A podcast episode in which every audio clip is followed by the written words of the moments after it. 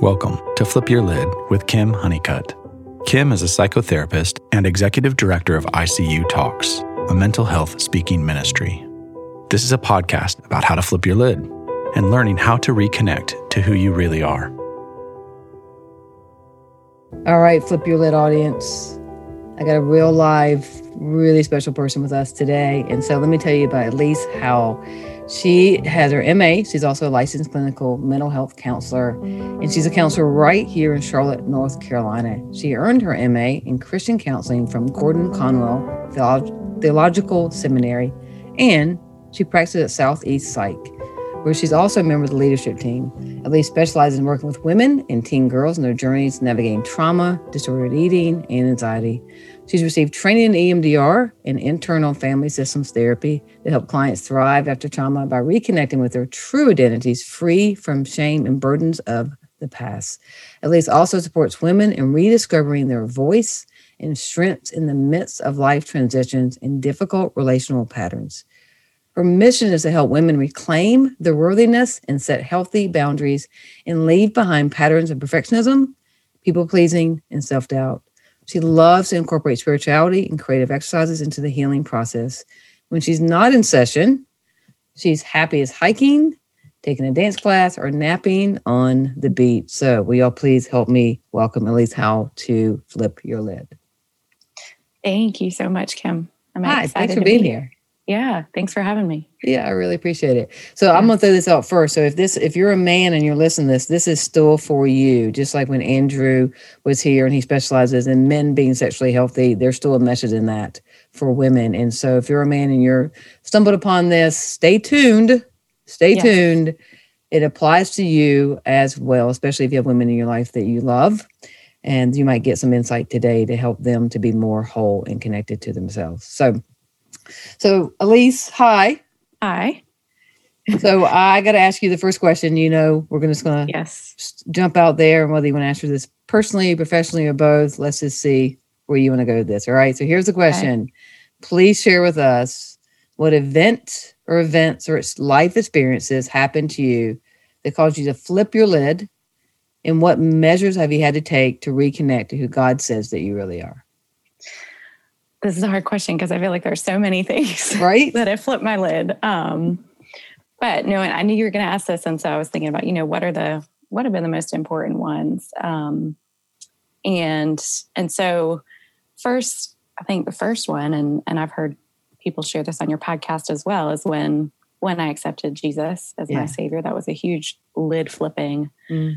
Um, time for me. I was a teenager and I was raised Catholic, so I very much knew I knew religion, I knew God, I knew about the Bible and Jesus. Um, but as a teenager, discovered his personal um, his personal desire to know me mm. and be my savior mm. and um, and and my my worthiness and and you know I'm sure you're familiar with with the Catholic Church. There's so much emphasis on performance and yes. and there's so, there's a lot that I still appreciate about Catholicism and and find a lot of meaning in it. Um, but but I think at that time in my life, really needed to know know God in a more personal way, mm-hmm. and and and then I think since then he has been continually trying to show me that he's way more interested in my heart and how I'm doing as a person mm. than all of my performing that I'm constantly trying to do um, instead. So so that um, that was a time when my lid was flipped and um, and reconnecting. At that time, it was connecting with who God who God said that I was really mm-hmm. for the first time. Mm-hmm. Um, and then and and around that time too so big big part of my story and this is part of my family story but my story was my sister um, she had an eating disorder and we we were a family with we stayed in our heads. We were yeah. Um, but we all had big emotions, and and so um, walking walking that story with her flipped my lid a lot of times because mm. we were in the same environment, even struggling with some of the same things. Like I had my own struggles with body image and food, but never never got to that. And got me so curious about, you know, why why are we taking these two different roads and and that ultimately led me to study psychology and just um, i mean i've always been curious about people and the brain and why we do the things we do and why why we pursue um, certain pathways of healing some that are helpful some that aren't helpful mm. um, so so that that's a huge part of my story and um, yeah. Yes. So so it's just the idea that you're in the same environment. Are you and your sister close in age? Yes, and there's actually I have an older brother and sister too. So do we talk yeah. about them? Are they cool enough to talk about? Yeah, they're all cool okay. to talk about. They're good people. Them. Okay. All yeah. right. Yeah. All right. right. Yeah. Yeah. So there's um, four of y'all, pretty tight knit family. Yes, very tight knit. Like great.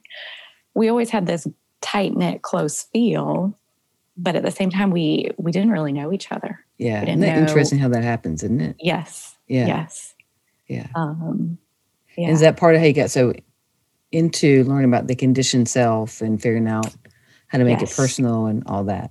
Yes. Yeah. Learning um, the conditioned self, like who we who we think we should be versus mm-hmm. who who we really are. Yeah. Absolutely. And I think I think all of my siblings, we've had conversations about how we grew up with, and me personally, like grew up with shoulds and trying to um, trying to perform and being rewarded for that. Mm-hmm. Um, but, and we knew the right thing to do, but maybe not always what was good for us. We right. like lacked That's that right. wisdom, wisdom of our body, wisdom of our emotions. Yeah. um, if that makes sense. Oh, it does. And, you know, yeah. whatever you praise a child for, they'll think that's their identity. Yeah. Right. And that's how we become so performative. And, and the shame and blame you brought up as well that locks us into behavior instead of character. Yes. Yeah, absolutely. Yes. That's, I love the way that you put that. Oh, um, oh, yeah. yeah. And I think, and our parents are, they're like, there's no, there's nothing that, nothing bad that happened. I think, and our parents taught us a lot about caring for other people, but there was such an emphasis on the other. Yes. And a denial of self that is, which is a very classic Catholic yes. position of this. Yes. I I'm not going to think of myself to the point where it might hurt you because right. you ignore your body, you ignore red flags, you ignore the wisdom that God gave you um, and giving you feelings um, and and walk through walk into situations that might not be healthy for you. Yeah, and so like yeah. to me, that's just a, uh, appreciate you saying that perfect segue and just really starting to understand people pleasing and codependency. Yeah, from being close to your sister and watching her walk, like how do you support somebody not become codependent? How do you yes. know difference between enabling and, and helping? And then so many of us, whether through being Catholic or Southern Christian, whatever it is, particularly as women, which I know is part of your specialty, yeah. really get the message that self neglect is something to be revered. Yes. And to be upheld. And in that, it becomes about giving, not receiving. And at some point within that emotional need drought, there will become some addiction. There will become codependency. There will become mm-hmm. eating disorder, drug addiction. Something has to come from that because there's so much self neglect. Yes, um, that you're looking for something to to help you regulate because there's not the core sense of I know who I am. I know what I'm feeling and what I need. Right. when I feel that way. Yeah. Yeah. Um, yeah. Yeah. What do you think? Because this is one of the things I see so much is that people come in, they've been married, they could be single, doesn't matter. But I'm just talking about mm-hmm. married people for a second. They've been married for 10 years. And I say, so tell me your number one emotional need and tell me your wife's most, number one emotional need. And they can't answer either. It's like a foreign language. Mm-hmm. And relationships are based on the level of connection is based on emotional needs and we are we are not talking about that or teaching it or putting a spotlight on it at all What no. is that about what is that about yeah um, why, why are we so yeah. against talking about emotional needs i think so many of us aren't connected yeah. to them in the first place we don't know we have them and so then we're not passing that on to our kids but it's mm. it's vulnerable mm-hmm. to talk about your emotional need. Mm-hmm. Um, if you say, I have this need, there's that fear I might be rejected, and that goes back to our childhood, right? That's right. Um, and and the wounds that we might be carrying. So I think we, I think people, they push those, you know, they push those wounds aside and want to move on and not think about them and right. ignore their. Emo- they start ignoring their emotional needs to survive. Yeah. Um, and then that's passed down, and um, you know about trauma that it's it's we pass down cycles, and then that's mm-hmm. passed down, and and their kids aren't learning about mm. their emotional needs. Um, yeah, I think yeah. I think what you're highlighting is so important because so many times when someone has like a great family like you do, yeah. it doesn't mean that the trauma of rejection is not present. Yes. So when you don't have something to point to, you can't point to a divorce, you can't point to molestation. People don't understand the significance of when needs are neglected and you're constantly doing things to not be rejected out of your fear of being rejected. Like you you're still locked into a trauma Yes. so again, it's part of where behavior has to come in because you're doing anything and everything to not be rejected. Yes. Yes. I talk about that. I talk about that with clients a lot. They're like, well, nothing, my parents didn't do anything wrong, right? Like they, they tried the best they could. And I was like, but there was, there was misattunement and attune, emotional attunement is so important. Like yeah. they weren't, they weren't on the same page with you, what you were feeling and mm-hmm. when you're so young and and i um with eating disorders i use a lot of emotion focused family therapy mm-hmm.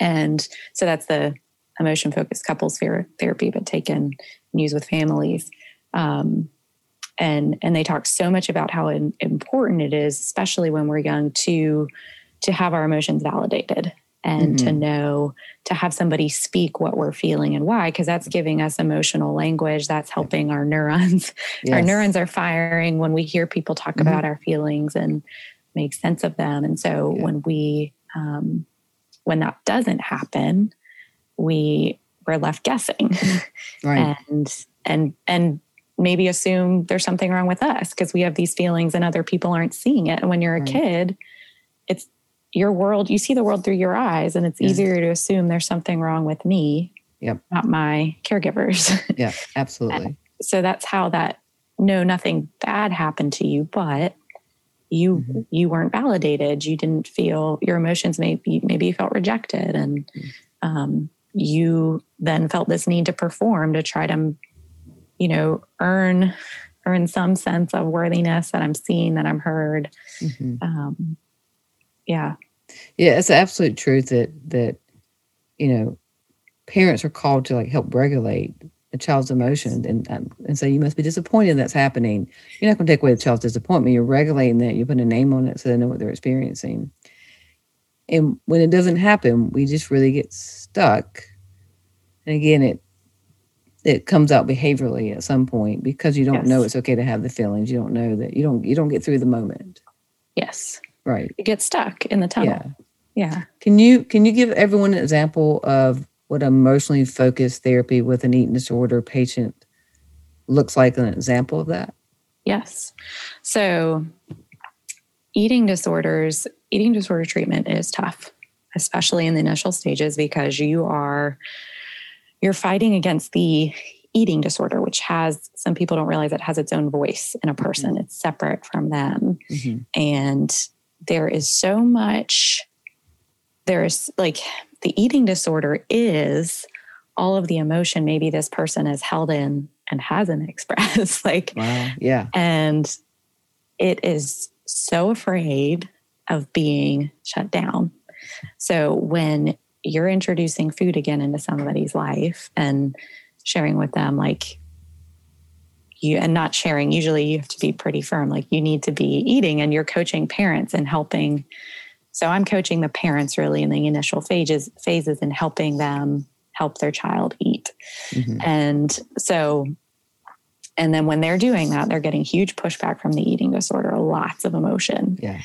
And so in order to get any inroads you have to validate and use that emotion focused language to first meet your kid um, meet your kid where where they are. I understand that you're terrified of eating because you're going to you feel like you're going to lose control. And this has been the one thing that mm-hmm. has given that you felt you've had control over in this chaotic season of your life when we went through a move and and you lost your grandma. Like so this right. having to practice this really um, really emotion focused language to get into their world help put out the fire in their mm-hmm. brain. Because when they feel seen the eating disorder is like oh okay somebody somebody hears me. And that that's that's that. Your kids also experiencing that validation um, for this for the first time maybe in this process. So um, so in eating disorder. The and the model i practice from it's working a lot with the parents first to help them validate model um, model that emotional expression help show show the teen they are or, or child that they are trying to understand what's happening in their mind and that they're they're not the only person that's feeling that sees that there's a problem and that things aren't okay. Yeah. Um, yeah, I, yeah. It's, it's, just powerful words you're using because it is a ed we call it eating disorder ed in case you don't know yes that. yep i know you know that i mean like the yes, audience right I know, yeah yeah sorry that um that with ed or anna amia that it is a voice for someone who doesn't Yes. Just like alcoholism becomes a voice. Yes. Right. And it's so paradoxical because it gives life and then it almost kills you. And for some yes. people that it does kill. Right. Yeah. And so what have you seen? Because it's such a serious disorder. And we do think teenage girl, but that's not true. That's not that's no. not the whole story, is it? Oh. Um and for me, for me, I work mostly with with teenage girls and and and with adult women too. And then the treatment's a little different, but um, there is such a need for males who have eating disorders mm-hmm. um, and athletes, and and it's not just it's not just people who are small bodied. I think that we have this perception that um, it's only that and there's you know the petite white female who might be mm-hmm. struggling, mm-hmm. but that the majority of people who have eating disorders do not fit that Right. That's right. Fit that description. And so um, there's definitely people who are flying under the radar who aren't receiving services. Um, mm-hmm. And um, yeah. Yeah. And just to think, you know, because there's orthorexia, there's bigorexia. Yeah. You probably know the terms even more than I do. I mean, there's compulsive eating, there's disorder eating versus like there's so many, it's so broad. It needs to be. Yes. Right. Because it, it is, it becomes it doesn't look the same on everybody. No, no, no eating disorder or disorder, no disordered eating pattern is the same, and and somebody can come in with a combination of of several. Right. Um, yeah, yeah. And so, so what would be your suggestion to people? I'm very delicate if I see someone and I don't talk about people's weight period honestly yeah. and i or, yeah. or what's how much someone eats in the moment whatever else like we have to be very careful with that good good yeah but yeah. just your knowledge just the knowledge you would give our audience about if you see somebody because if you say to somebody wow you look like you lost weight you look great they may be purging six times a day yeah so yes. what are different words or different ways of approaching people whether you're just complimenting them or you're actually concerned. That's yeah we don't we don't want to comment on on people's bodies right? Like that's that is not not okay and it's a very private thing. Mm-hmm. um so but sometimes like when somebody appears very confident like you see your friend and you're like oh my gosh she looks great. I hate that sometimes weight is the first thing we go to. Oh right. she must have lost weight. Yeah. And so comment on something else not the weight but maybe the energy that you feel that she has mm. or he has and i'm just going with she because i'm thinking right. of my world and yeah. my friends right. um, make a remark about wow like you feel so you feel so confident and mm-hmm. um, there's something there's something different about you how you how are you doing you seem to be doing really well and yeah. and and maybe then they'll share no i'm not actually that's interesting you say that because right. i'm really struggling yeah. or maybe they maybe they they are doing great and they've been um, working on taking care taking care of themselves and breaking free from patterns and mm-hmm. emotionally are in a really healthy place and you mm-hmm. see that mm-hmm. freedom in how they're carrying themselves um, or if you're trying to express concern i think we don't have to use the body as a jumping off point mm. um, you can instead just notice hey something something seems off yeah. you seem you seem more more tired is like you're carrying a burden. Mm. What's what's going on? Yeah. Um, and Yeah, that language is important. yeah, language is very important. Um, Mm. That might open a door that there's less shame when you're not Mhm. talking about their body directly, where they might be less defensive. Honestly, Right. um, if you come at it more from an emotional emotional window or Mhm. door rather than physical. Yeah. Um, Yeah, absolutely. No, I think that's really great advice. I think about a relative of mine who is very much in a binge disorder, and Mm. you know, so it's evident that he has he's in an addiction. Yeah. and so none of us are going to say anything to him because you don't comment on someone's weight, but he eats the way I drink mm, right and so Mhm. it is it is showing us that he's in pain and none of us know how to approach that. Mhm. right? Because if there's so much shame involved. Opposed to saying hey you're drinking too much. Yeah, it's very different to say to somebody hey it looks like you're in pain. yeah. And so it's about having the words of how do you approach someone correctly Yeah, and lovingly and not add shame because if you're already in a disorder you already are it's a that's a byproduct of the shame. Yes, Right. yeah, and that's like language and the emotional language we use can, and sometimes it's just such small tweaks, Mm, but it can be a huge difference because one thing might convey judgment or shame to somebody, right and another conveys understanding, acceptance. Um, and coming coming back to your question about flipping your lid and how do it how did I reconnect with who God Hmm. says I am? I think a huge way I continually reconnect is being with safe people and speaking about the things I feel ashamed about yeah and and and realizing I'm okay. yeah And so I think when the language we use, how we talk to people, if they know we're safe, hmm that's going to help them reconnect with themselves, Yeah. relax, hmm um, and be a little and be able to open up about what what is weighing them down, what what they are Mhm. struggling with. Yeah, safety is so key. Yes. So, can you talk about the support? Because, you know, as an alcoholic, there's 370 AA meetings in Charlotte a week. Yeah. And so, if I go to one that's unhealthy, I don't have to go back to it. And, but when it comes to support groups for eating disorders, there, there is a lot of learning that happens in a very negative way. There's a lot of websites and different things that people are Yeah. learning ways to be sicker, not Yeah. better. And that can happen in any addiction or any disorder, but I see it happen more with disordered eating than anything else. Yes. Yes, there's a competitiveness to eating disorders that Yeah. makes makes the group work in the early stages fairly tricky. Um, Mm. And most groups happen within the context of higher level of care Right. um, initially, Right. um, because somebody's being somebody's being monitored more closely and they're less likely to have an opportunity to maybe act on something they heard about in group Yeah. um, but it's and and I don't want to talk about anything specifically, um, right. Right. Yeah, in this context, but um, but so the group the group work is difficult, and um, I think so much. That's I think that's why so much of eating disorder work is family based. I think a huge part is feeling safe, re Mhm. reestablishing safety in the family again for Mhm. that that person to be able to say how they're feeling find their voice in a healthy way and not need the eating disorder Yeah. as their voice um, and and that's in in my work and in my practice focus on the family as the group um, i don't know if, yeah that we're we're trying to help reduce shame there Right. and- Absolutely. yeah Yeah.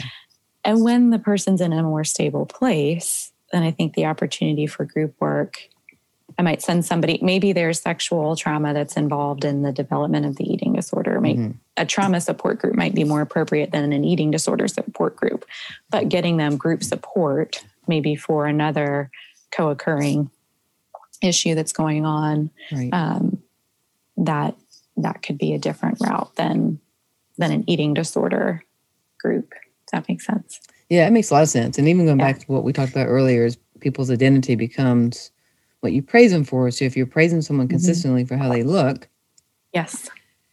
then it it becomes identity and it makes it much harder. And we we have a personal responsibility of how we interact with people and the value we place on how someone looks and the implicit bias we have towards how someone looks. And I think that's part of why people have a hard time separating from the eating disorder being their identity, is if we've praised them and made it about how they look so much, Yes. then it's it's so entangled. Yeah. Yes, that um all right. We're all looking for for something, right? That Right. something to identify with that where we know I think I lost my train of thought, so we can maybe edit this, edit this part out. totally, totally got lost. Okay. Um, I don't. I just want to go back and speak about eating disorder specifically. Yeah. Um, yeah, that an eating disorder. It is. It is an identity and something that people are praised for, and I think um, we see it a lot in with people who are perfectionists, like that. This is something. This is something I can get right, and maybe I'm not feeling good about other areas of my life, but in this area, um, I'm receiving praise. I know that if I do, and I'm not going to say specifically, but I do X, Y, and Z today, then I have I have performed well and I had a good day. Mhm. Um, they're they're seeking it there because they're not getting that in their environment for whatever whatever reason. Yeah. Yeah, no, it makes a lot of sense. I appreciate you saying that. Do Yeah. you see any correlation between eating disorders and, and people pleasing? Yes. Yeah. Can you talk a little Yeah. bit about that? Yeah. Um, so people, and I'll just say, speak to what people pleasing is. I mean, I think a lot of us know what it is, and it's kind of inherent in the, Mm, the but it's definition. good to define. yeah. it's when we we look to make other people happy and put their put their needs and emotions above above our own and um and i think with with eating disorders sometimes um sometimes uh, i'm getting i'm getting all mixed up You're doing great. Um, You're doing great. yeah um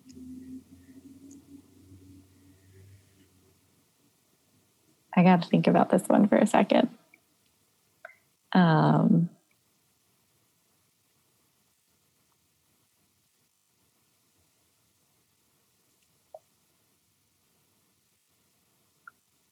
yeah, I think I think with people pleasing, um, you know, somebody somebody isn't taking care of themselves, or they're so worried about what other people think Mhm. they um, they're ignoring and we've ch- kind of talked about spoken to this already they're ignoring their they're ignoring their emotions and and maybe what um and they're seeking approval really like Mhm. people pleasing is a is it's based on fear of man like seeking approval of others Mhm. rather than being grounded grounded in self Right. and so there's a lack of there's a lack of confidence um, a lack of the ability to there's a lack of connection with one's worthiness i think both Mhm. with people pleasing and with eating disorders Mhm. um, and and maybe maybe they're trying to control everything else in there maybe their environment is chaotic they're trying to to please and control everything in the environment and the eating disorder is a place where they they are finding control and regulating Right. um, so, so it's connected to i think people pleasing trauma codependency Right. Yeah. It's by definition, is people pleasing different than codependency?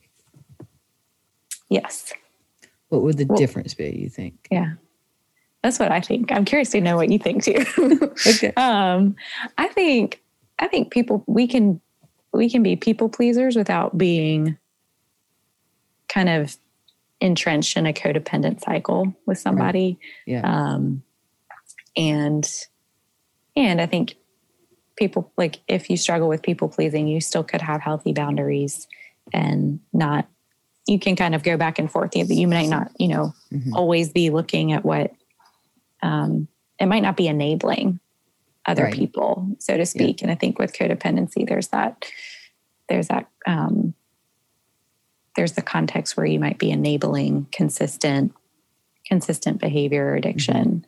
Um, I think people pleasing can be more isolated. That's how Right. what I don't know. How do you how do you see it? I'm curious. Well, I, I, I'm with you on that. I view Yeah. people pleasing as alcohol abuse and ah, codependency is alcoholism, right? Like it's on those Mhm. levels. mhm. And Mhm. so you, because you can go from people pleasing to codependency, yes. right? But once you're codependent, you can't go back to people pleasing. Like you're gonna, unless Yeah. you just have to get recovery. yes. And so there's such a loss of self. And so um, I put on Facebook, and it's probably been a couple years. It was before we were all fighting on Facebook, but I started a big fight on Facebook before it was cool to fight. oh, yeah, I'm so you. proud of I'm so proud of myself.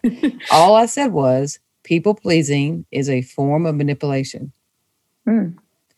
And the comments and the people defending and the people who this the Southern Christian women who got slapped by that comment. It was a great healthy conversation, Yeah. but really healthy. But Yeah. it is because if is. I'm altering what I'm going to do for you or my answer or I'm going to decide for you or do something for you because I don't know how to be honest with you, I'm manipulating Yes. what's going to happen next. It's dishonest. People pleasing and codependency are both forms of dishonesty, Yes. but they come a lot of times from trauma. It Yes. comes from a conditioned self, and it's all you know to do until you get better. Yes. And it's there's a it's controlling. They can be controlling. Like you're trying to control an outcome and That's people right. pleasing. That's yeah. right. Yeah. It's just So, manipulation, yeah. right? No, and it's that's- no, I'm- dishonest. I am with you. Yeah, and so people had such a hard time hearing that, and and and Yeah. could, but and there's situations where it is okay. Like if you're a codependent married to a narcissist, because narcissistic people will find the codependents, Yeah. they will find Yeah. them in a heartbeat. You need to answer in certain ways to prevent what's going to happen next. Yes. It is you are in survival brain. You need to be in survival brain until you work with someone professionally to be able to escape Yes. what you are in. And so there are times it's okay yes. um, but it's it is overall people's fear of being rejected and that is Yes. how they go into people pleasing Yeah. I think one of the hardest parts of trauma work is walking with somebody. First, you have to help them feel safe, right? Like when you speak Mhm. of that dynamic where you have a codependent who's been with a narcissist, Yeah. they need to feel safe. They need to validate their emotions. They need to reconnect. yeah I think it's very delicate to walk walk the road with them to where they can look start to look at their own behavior at some point. Mhm. Like moving from that um do you know Karpman's triangle? The yeah i was, I was yeah. gonna bring that up i call it the Yeah. codependent triangle but yeah. it's really Yeah. called karpman's triangle yeah Yeah. So moving out of moving out of that victim mindset, but Mhm. without um but I think people have to go through their process of reconnecting at first and asserting their voice, right but then recognizing, okay, there I was hurt and not but and I could also play a role in manipulation as well. right that's right Does that yeah. yeah and so that's you know the, the karpman's triangle is just in case you want to look it up on youtube it's it's really simple but fascinating and it just Mhm. explains so much about whether all three positions are victim but there's victim rescuer perpetrator and you can vacillate through all three. Like if you're driving and all of a sudden you're cussing someone out because they cut you out like you're the you're the perpetrator at that point right? Yeah. the next minute you're the rescuer and letting three people over in line to get get something right or someone cuts you off and you go into the victim role of this Yeah. always happens to me. So so Um, just know all of us can go into those roles but we're called to be an empowered self. We're called to be a connected self and so that we don't have to go to any type of victim stance and to get out of victimization means we have to be responsible Yes. it doesn't mean what you're going through is your fault No. responsibility and blame are very different things but we take responsibility if we're going to get better Yes. Taking responsibility for your emotions and your boundaries and what you need. Yeah. And so for codependents, taking responsibility for a boundary is like they- they think they have a better chance of running five marathons in one day Yeah. Than Yeah. setting a boundary. than setting a boundary. Yes. Yeah. It's ter- it's very uncomfortable and terrifying. Because they're saying in that moment that they matter. yes. Like they're fighting against this issue with shame and saying that they are in agreement with God that they actually matter. When you have a boundary, you're in agreement with God that you matter. Yes. That my my thoughts, my feelings, my body, who I am has boundaries, a place where I hmm I stop like or I start. Nobody else can can enter Right. that boundary. Right. yeah. Well, and this is also related to eating disorders because if you know Maslow's hierarchy of needs, the Mhm. bottom level, very simple. You know, we're talking food, shelter, sleep. And so then it's about being safe and secure. And then it goes into boundaries, which means if you're safe and secure, you have a voice, you have boundaries, you'll have a sense of belonging, you'll have a sense of importance, etc. If you get knocked off that triangle, you land at the bottom yeah. and that's where food and sleep come in. It's why all of a sudden you will, you, you'll all you'll do is eat or you won't eat. All you'll do is sleep or you won't sleep. Yeah. Right. So it all very much ties into Safety. to safety. Basic needs. Yeah. Yeah, and our basic needs. Yeah. Yeah. Well, and I think in in trauma work, safety that has just become such a like I'm coming back to that all the time now. Yeah. Since I since I did the EMDR training and IFS training, Mhm. um, that helping people uh, helping people find safety, whether I'm working with trauma, eating disorder, anxiety, like that has become Yeah. the number one thing for me Yeah. as a therapist. yeah, Yeah. It, it is crucial and, and especially with polyvagal theory, I think it puts safety Mm-hmm. even in a better, for me, perspective of understanding what it really means being ventral vagal, be safety and connection, because we are safe in disconnection. Yeah. We're really comfortable in disconnection. Yeah. Right. well our our body adapts to it's like and our body doesn't like whatever feels different so safety right.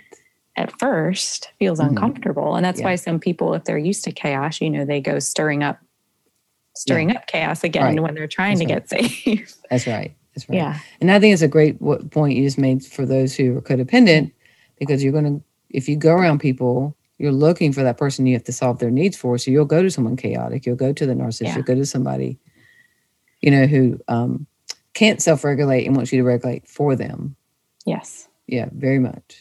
yeah and that's why it's so important for us to get safe and ground and learn um, learn to be in our bodies so that we don't we're not at risk for re-traumatization Mhm. and we don't seek Mhm. out those environments again where we have experienced trauma. Right. Yeah.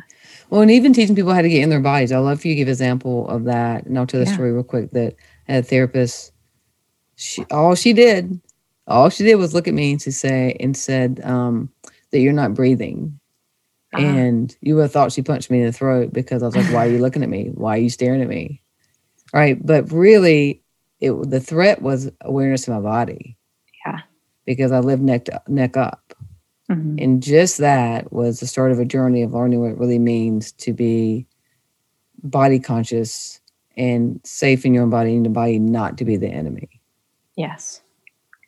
Yeah. So um, I love, and, and one of my favorite parts of EMDR is so you do, are, are you familiar with EMDR? I'm certified in EMDR. I'm not Oh, a fan personally. okay. Um, okay. uh, I'm a That's huge fan of internal family systems. Um, Richard Schwartz trained me in IFS. Oh and gosh. so, yeah, I love IFS. I just, EMDR bores me, okay. but I'm a fan. I'm a fan of it for other people. Yeah. I under no, I understand. Like there are, I couldn't do that every session Right. because there, it's it's extremely helpful for clients, but there's it's less engaging. I think for us as It's therapists. less engaging. Yes, Yes. That's a nicer way of putting it than me saying I'm bored. yes. That's a much nicer, better way. So good job. Someone, someone Yeah. says I'm great at reframing things, so that's engaging. well, I just told you I'm Enneagram 8. So like I just True. say things. And so you reframed it very well. So thank you. yes.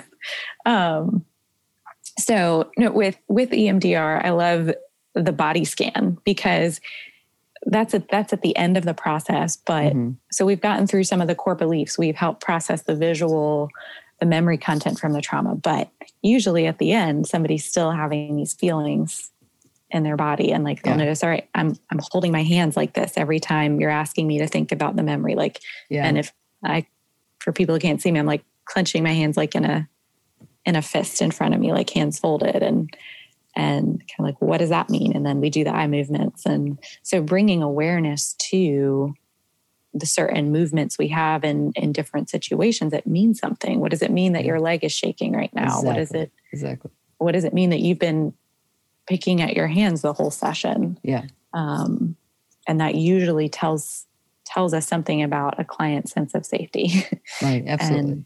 and what what they're struggling with in that um, with people in terms mm-hmm. of like I don't feel I can and and so with one client the kind of the hands it was a sign of of weakness that she couldn't speak she couldn't speak up or mm-hmm. say what she wanted and mm-hmm.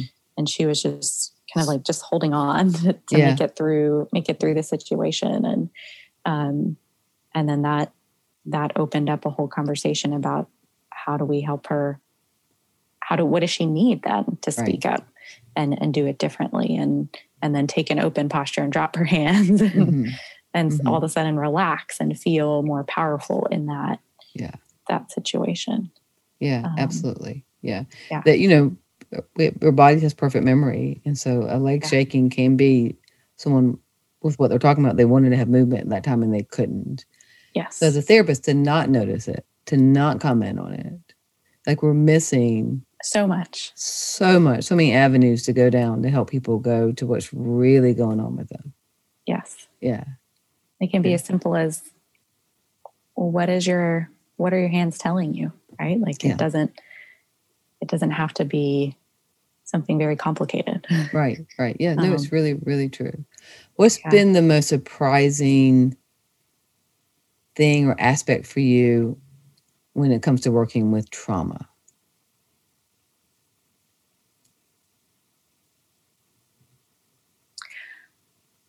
Mm-hmm. I, my gut reaction, like my, my first thought is just how resil like the resilience that's there. Yeah. um, yeah. I think, and this is, I think it just me, I'm a, I can be a more risk averse person. And so when I'm with a client, I'm very and and this comes from my background. I'm very in tune with like I don't want to I don't want to push too much. mm. like and that um but no, it's just like amazing to see how much clients can handle and yeah. um and what they can face in a session yeah. and then leave your office and and that that has actually helped them move through it. yeah. um I think that that has surprised me a lot mm-hmm. just the the resilience that's there and we know it from the research but then to mm-hmm. experience with my clients mm-hmm. um, their their resilience in in walking into some really really really tough emotions mm-hmm. um, but also just how um, I think I'm continually struck by like going into the process how much they'll say they they can't do it. Like they don't know what they need. Right. And then in that process, like they're the ones who start to all of a sudden, it's like they find that they find their voice and they're like they're speaking. Oh well, um, that wasn't my fault because I was only five years old, and how could I have expected? Mm-hmm. How could mm-hmm. I have expected a five year old to protect herself in that situation? Right. And to watch them move from at the start of trauma therapy, not being not having that awareness to getting there entirely like they are getting there on their own. I am not giving them those words. So right, right. That that always amazes me. That moment. Mm-hmm. Yeah, it's um, a beautiful thing to yeah. to be a part of with people. Yes. Yeah. So I had a, an amazing, beautiful person say to me recently that three things about trauma, and I'm a trauma informed therapist, but I just never heard it framed this way. Yeah. So I want to get your reaction to this that when you're dealing with trauma, especially with sexual abuse, that the person doesn't want to remember it, talk about it, or heal from it. Mm-hmm. And so it struck me, but the last part, not wanting to heal from it, struck me. But then I had to think about it. It really is true. I don't want to mm-hmm. heal. I don't want to talk about it. I don't want to have any memory of it. And I don't want to have to face it, which is why I don't want to heal. It's not that I don't want to heal. I don't want to have to go through the process. Yes. To get to the healing and helping yes. somebody. Give give us some words about how you're helping someone know. Because this is a really slow process. Yeah. When you're dealing with trauma. Yes. Um, I like to, I think it's important to educate people first. I like to educate, start with like the neurobiology. This is why, this is why you're stuck. yeah. Um, that, and, and I think if they're listeners who are trauma therapists, they would know this, or if they're, they're just geeks about the brain, that trauma mm-hmm. is stored maladaptively in the brain right. in a way that um, our, our brains get stuck feeling like we're still in a place of unsafety. Mm-hmm. And so starting by explaining to clients, you know, this isn't your fault, right? Like, and this is what's happening in your brain. I think that helps disarm them a little bit. Like, okay, mm-hmm. like you understand there's actually a reason why I'm having flashbacks. This isn't just some yeah. messed up thing that's not understandable or not possible to move mm-hmm. through. Because I think I think some people who don't who come in and they don't understand why they're experiencing what they're experiencing, they feel like there's no way through it, right? They think right. that it feels it feels insurmountable to walk yeah. into to the healing process and giving them so first explaining to them like what has happened why they're experiencing the things they're experiencing and then giving them a picture of what the process might look like big picture like 30000 foot view mm. um, and and it is like uh, assuring them that it is going to be messy right like yeah. this this will be messy we are going to get into feelings that are uncomfortable um,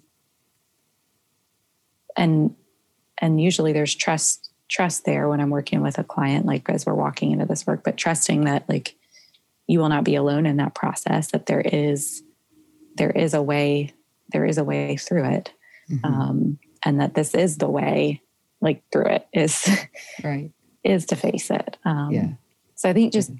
i think providing a lot of education um, to ease anxieties and mm-hmm. Um, about what the process looks like yeah what are your views on on working with somebody who to help them through their trauma but not going back to, to them having to experience it or relive it, like to not discuss it, to yeah. do it differently. What are your views on that? Hmm. I, so personally, I don't think they have to talk through every detail that happened. Mm-hmm. Um, mm-hmm. I think, and with EMDR, a lot of the philosophy is, and what's more important is how how they have made sense of it. And we do have to speak about the trauma, um, but the impact it had on them, how it's changed the way they see themselves, the thing, the shame and blame and responsibility mm-hmm. and sense of being unsafe. Right. Um, so I think more what I more focus on in my work is what um, you know their how they have made sense of it, their feelings around it. Mm-hmm. Um, but I do think it's important in some way for the story to be witnessed in a safe place. Mm, I like the word witness. Um, yeah. And I got that from IFS, like witnessing, yeah. witnessing the story of the exiles, right? That right. the parts of us that we have exiled that carry our trauma. Mm-hmm. Um, for those parts to come back to us, they need to know that they're safe and that their mm-hmm. story mm-hmm. is important and it matters. Um, but I think I think the way to do that is that the story needs to be told while the client is aware they're in the present moment, that they aren't. Right. We don't want them to go back totally yeah. to the past. Um, so we do need to find ways to keep them, body, mind, emotionally still with us, and that's. I think that's what EMDR does so mm-hmm. well because mm-hmm. the BLS, the bilateral stimulation, helps right. with that.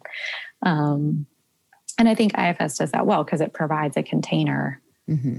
for talking right. talking about the right. the trauma and the burdens. Yeah. Um, one, one thing I really like about IFS, it gives you agency over what's happening within you because you yes. can name the subparts. You can decide yeah. how they feel. You can have, but it can, it, in a way makes it fun. Mm-hmm. So, and that does diffuse some of the trauma because again, yeah. it puts you back in authority of what's happening to you.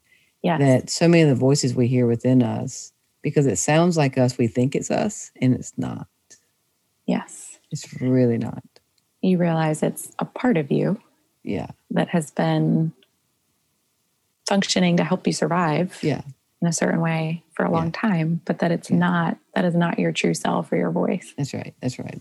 Yeah. There might be a little self in, there might be a part of self in there, but it's a part that got hijacked to protect. Yes. And we can't protect and connect.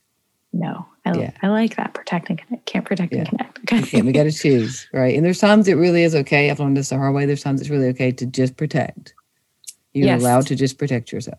Yes. If you are in a not safe situation, you need right. to protect. Yeah. Right.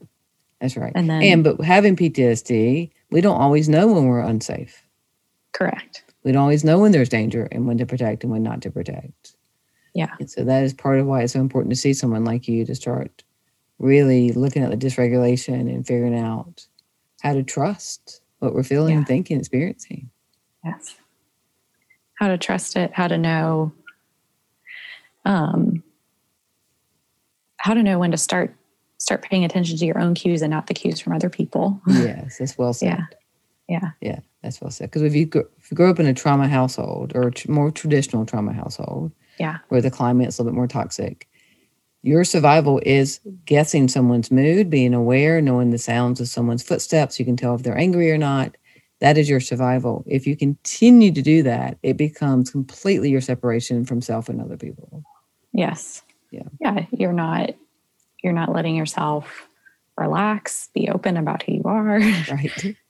um, if you're you're walking around on edge. Um, Yeah. Because again, Yeah. it goes back. You're just protecting, so it's not about your emotional needs. It's just about how do I get through this moment. Yes. Yeah. Yeah. And that's I think the difference is when healthy connection is when we're we're validating our needs, validating others' needs, Mhm. but we're not we're not putting our feelings on them or putting their feelings on us. That's right. So there there needs to be attention to emotion, like that healthy co-regulation that we're talking about Mhm. earlier. Right. That's right. Um, but we can't think so often we get over focused on like over focused on emotion. Yeah. And and I think it's a great way of putting it for people to take a second when you're hyper focused on what someone else is thinking or feeling or experiencing. yeah. And um and this is more of an adult. There's times when you are responsible for a child's what they're experiencing, Mhm. but adult to adult relationship, that Yeah. if you're hyper focused on that, um, like how old do you feel in the moment? When did you learn Yeah. to do that? Yes. Right. Because adults don't do that to each other. No. Unless it's something severe, like there's griefs or something extreme that's happening in your life. But most of the time, that I don't get to decide how you're feeling and I don't have to regulate how you're feeling, we can co-regulate together and that that allows connection. Yes. Yeah. Yeah. Yeah. So Yeah. when for you, when do you feel the most connected to yourself Mm. and others? What's happening that helps you feel the most connected? A couple of things. So, singing, that is a time where I feel really connected. And I think that's so I grew up doing choir. My family were very musical. And that's, I feel very connected to them when we're like singing together. The holidays are really fun.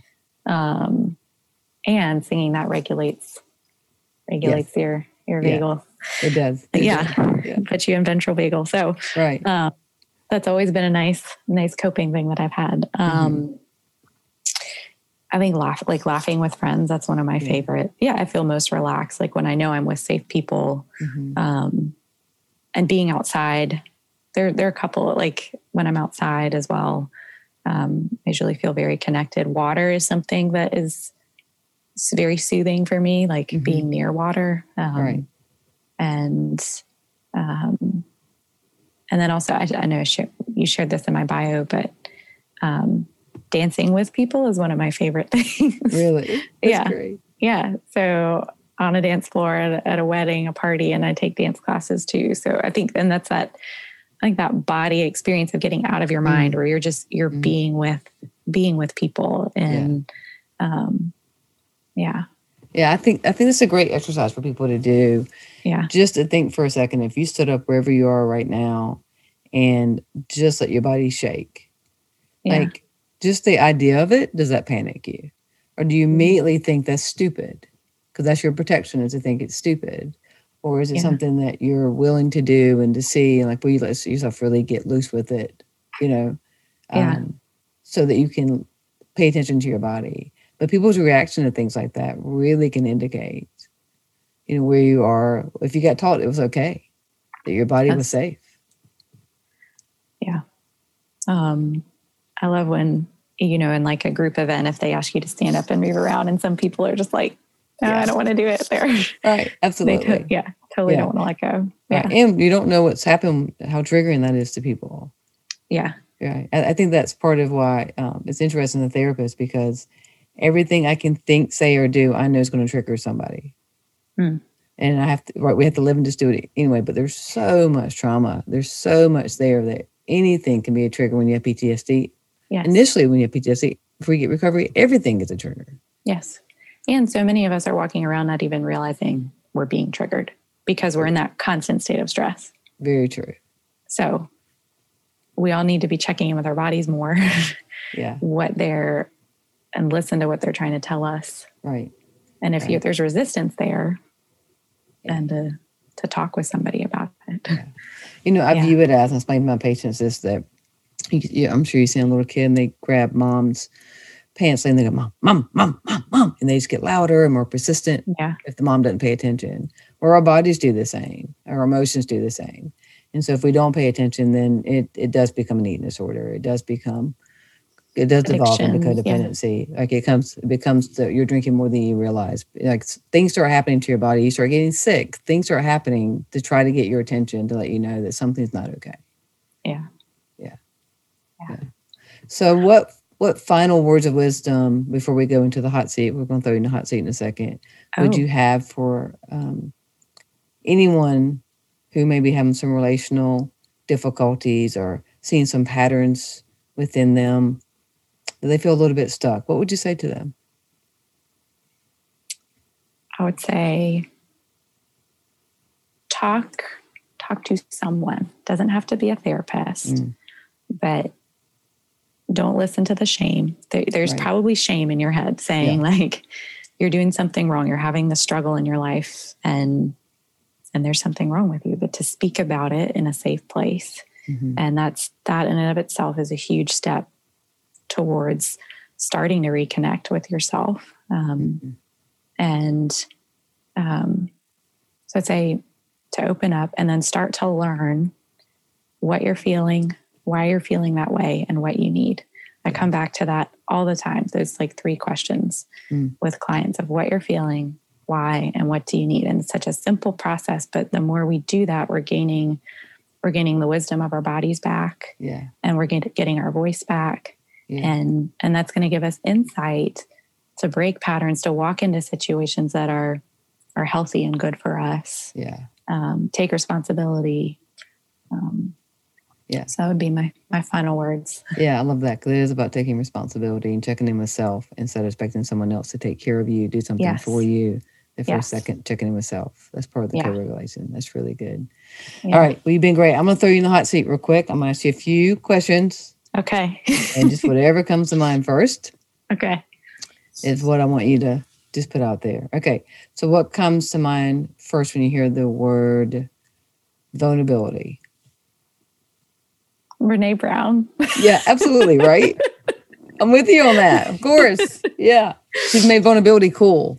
yes she has Yeah. um Brene Brown and um but also what comes to mind with vulnerability is i think it's it's doing things like this for me is like speaking speaking about myself um Yeah. yeah, Yeah. that in a more public like giving talks or Right. being on a podcast that's Right. very vulnerable for me Yeah. No, I appreciate you doing it. I mean, yeah because, you know, Brene Brown's the one that said that vulnerability is the antidote to shame. And so it's just really, really true. And that, yeah you know, we have shame about our stories, then we believe we are the story, yes not the, the, the repurposing that comes from the story, right? We won't, we won't let the repurposing come because we'll just be ashamed of our story. And so, yeah yeah. All right. So, what is on your nightstand? we have two nightstands and i think right now there's about there's two journals mary oliver a mary oliver collection and three books Hmm. um the burnout book Uh-huh. um that's recent by emily emily nagoski and her emily and amelia nagoski. It's a yeah, great yeah, I book know about exactly what you're yeah, about. Yeah, yeah. the stress so the burnout book um a leadership book and there's another book that's on there. Oh um forgiving what you can't forget. I think it's um TerKeurst Yeah, um yeah. Yeah. and then um, Aquaphor because my hands always get so dry. well, I, I love that that's your answer because I have Developing the Mind by Dr. Dan Siegel, a polyvagal book by Deb Yeah. Dana on my bedside. And I would never, I mean, talk about vulnerable. I would never tell somebody that. Like, how Yeah. nerdy is that? yeah. Right. I don't tell people stuff like that about me. Right. That's ridiculous. Yes. And I don't I- ruin, my- ruin my reputation or anything. So we'll, Yeah. we'll just move on from this question. All right. Okay. All right. If you could give yourself a new name, a different name, what would it be? um, so I've always wanted to. I, I like. I want to change the spelling of my name. I've thought of Elise spelling it A L I X. I love that Oh, that's cool. I like that. spelling. You can, Um, yeah. I wouldn't actually change it, but I've always thought about that's a. Re- I saw it spelled that way, and I was like, that's a really cool way to spell Elise. Would you not spell it that way because of your parents? No, just probably convenience. Yeah.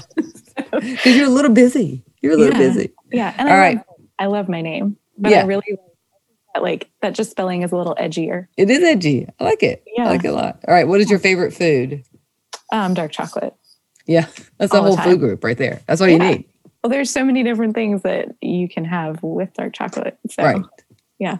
Like a fork. yes, That's all you need. yeah. Right. all right. What what is your favorite quote? Oh, um, um, I really like. Um, I really like a quote. It's Jon Kabat-Zinn. Um, the one between between stimulus and response, Oh, there is a yeah, yeah, space, yeah. and in that space is our power to right. choose. Yeah. And in our power to choose is our. I, I may have flipped. Is like No, that's you our growth, You our growth and freedom. I That's really right. love that quote. No, you said it Um, perfectly. Yeah. Yeah, I love that quote. I use it in a lot of my. Um, there's a certain talk I do that, and I use that because it just encompasses it. Like it just, Yeah. it. There's so much freedom in that Yeah. quote. That's a beautiful quote. Yeah, that's Yeah. really good. All right, last one, and this is not a trick question. What is your favorite podcast? Um, my favorite podcast. I've really been enjoying Flip Your Lid. Um, See, it's the right answer. You didn't have to give that answer, but it is the right answer.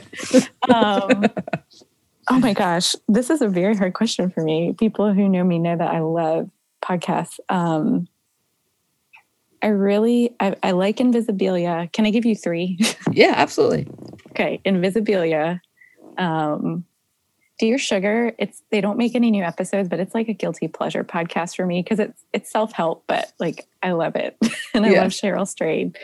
Um, and then I um, I loved Dolly Parton's America. It was just a series, but that was a super fun podcast. It made Okay. me. I had never thought I was a Dolly Parton fan, and then I listened to it, and I was like, "Oh my gosh, she's incredible!" So Yes, she's incredible. yeah, She is. That's great. highly recommend. yeah. Well, you're also incredible. Thank you for sharing your wisdom with us. I'm sure some people would want to get in touch with you. Can you kind of throw out whether it's an Instagram handle or is there a website? How can people find out more about you? Yeah. So um, I my Instagram is Elise M Howell, and that's my therapist Instagram. I I don't update it that much, but it is a way to contact me. And then um, to contact me at my therapy practice, it's at southeastpsych.com. Um, and you can contact me through through our website. So that's where I, I practice here in Charlotte. Well, that is great. Hey, thank you so Yeah. much for being a part of the Charlotte community and helping people when it comes in the stigma against mental health and being a part of Flip Your Lid today. We really appreciate it. Thank you, Kim. Thanks for Yeah, having me. thank you. All right, wonderful audience. I know you've heard something today that flipped your lid, and our prayer for you is that you're able to reconnect to who God says that you are. Please take care of yourself, and we'll see you next time. Thank you for listening to Flip Your Lid with Kim Honeycutt. Please subscribe, rate, and share. You can find Kim on Facebook or Instagram at KB Honeycutt. To get an autographed copy of Kim's book, visit butyourmotherlovesyou.com. Remember, no matter what, treat yourself well today.